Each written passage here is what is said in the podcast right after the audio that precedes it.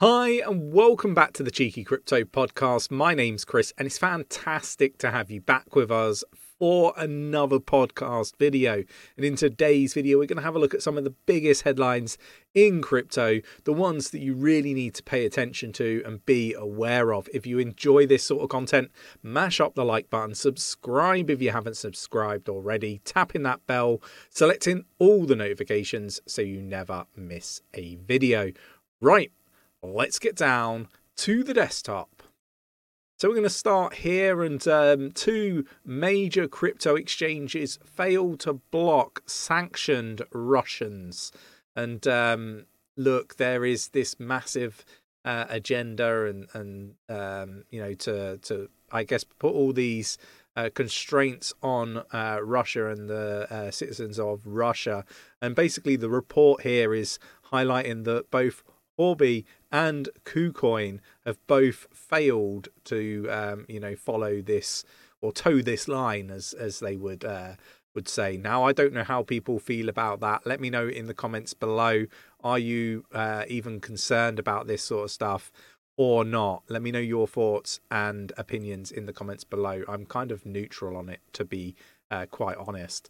Um, Ukraine buying military equipment to fight Russia uh, party using uh, crypto claims minister. So this is really interesting. So Ukraine has been purchasing military equipment using cryptocurrency, with the nation's uh, deputy digital uh, minister claiming that 60% of supplies were uh, able to accept crypto in return for combat essentials such as helmets and bulletproof vests.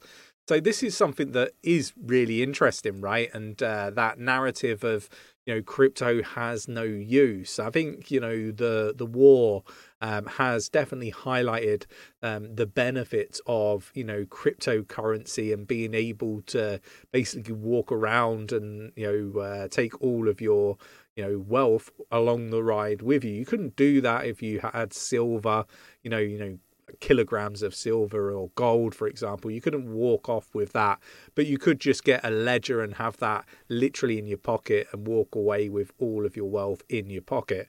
And I think that is something that is uh, very, very useful. And, you know, banks and stuff may be closed in certain areas of of the country and stuff like that. So being able to, you know, perhaps send crypto to a loved one or um, somebody that you need to purchase some goods from um, you know, would be really, really useful. So I think you know there's been some you know, big highlights of the benefits of cryptocurrency, and I think this is again just a, another one of those. But you know, let me know your thoughts and opinions.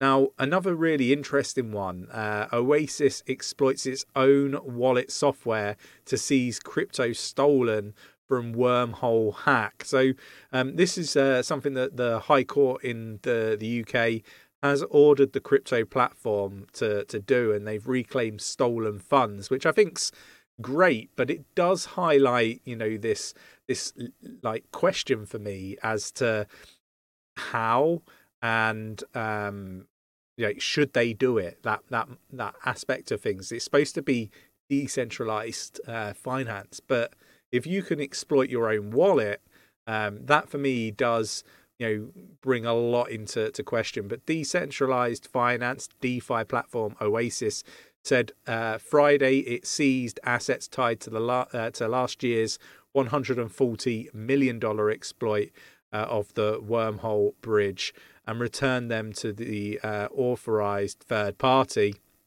after being ordered to do so by a British court. So um, look, I, I think this is like white hackers basically rehacking the wallet in order to to be able to get that crypto back to its rightful owners. And I think that is a wonderful thing. But the question that you know I, I, I do pose here is how decentralized is this decentralized uh, finance? If you can just hack your your wallet and and take that crypto back, uh, what's to stop somebody doing that again? And obviously, it's an exploit and that can be patched and fixed or repaired. But in the meantime, you know, that does open a, a lot of questions about some of these other DeFi uh, protocols as well as Oasis. So, yeah, look, let me know your thoughts and opinions on this one. uh, rather interesting and uh, potentially concerning as well. We've got crypto investors 28 million Black Thursday lawsuit against DeFi giant Maker dismissed by US judge. So the class action lawsuit alleged Maker uh, related uh, entities misrepresented risks of holding collateral collateral debt positions, if I can get my words out, resulting in heavy losses for some of their users. But this has been thrown out by the judge. And again, um, you know, I guess a lot has changed since this uh, actually occurred, um, and it looks like they um, have been found innocent. And uh, obviously, this has been thrown out. Whether there's an appeal, who knows? But ultimately, I think this is a, a positive for, for Maker. Let me know your thoughts and opinions in the comments below. And the final piece that I really wanted to cover off, uh, again, just around adoption, really, and that is that the uh, Germany's DZ Bank to offer crypto custody with a Swiss firm. And I thought this was really interesting because it does sort of do a full circle of something that I have been talking about with the SEC looking to regulate stablecoins as securities, which we've seen with BUSD. There's some stuff going on with Circles USDC uh, as well uh, that I have seen, and uh, we'll probably dig into that on another podcast. But what I would say is that this is kind of where I see crypto going. I think traditional banks are going to be the ones that you know are custodians, and I think that you know exchanges are going to be pushed out and I, I, am you know really concerned about how this sort of um, you know, I guess rolls out, right? I, I, I, I do think that there's potential for a lot of investors, retail investors, to to be in a really negative position and potentially lose their crypto or lose money. Um, because I do think that there's going to be this transition. But you know, seeing this stuff it, just not surprising for me, and uh, I think we're going to see more of this uh, around the world. And I think the the US is going to be, uh, I guess, a, a, part of the world where we're going to see this, um, you know, start to happen. Probably over the next six to twelve months. I, I really do believe that. Um, but yeah, let me know your thoughts and opinions in the comments below. I think uh, decentralized exchanges uh, are probably going to be okay. Uh, I do believe that centralized exchanges are going to, you know, be in a very, very difficult position, uh, and only uh, a few, a, a minority, are going to be allowed to be custodians of crypto. Just a feeling I've got. There's nothing really there to to quite back that up just yet, like evidence wise but you know the writing like in my eyes is, is on the wall for for some of these crypto exchanges. So i'm using a ledger device and uh, i'm off all exchanges apart from bitget which is where i do my trading.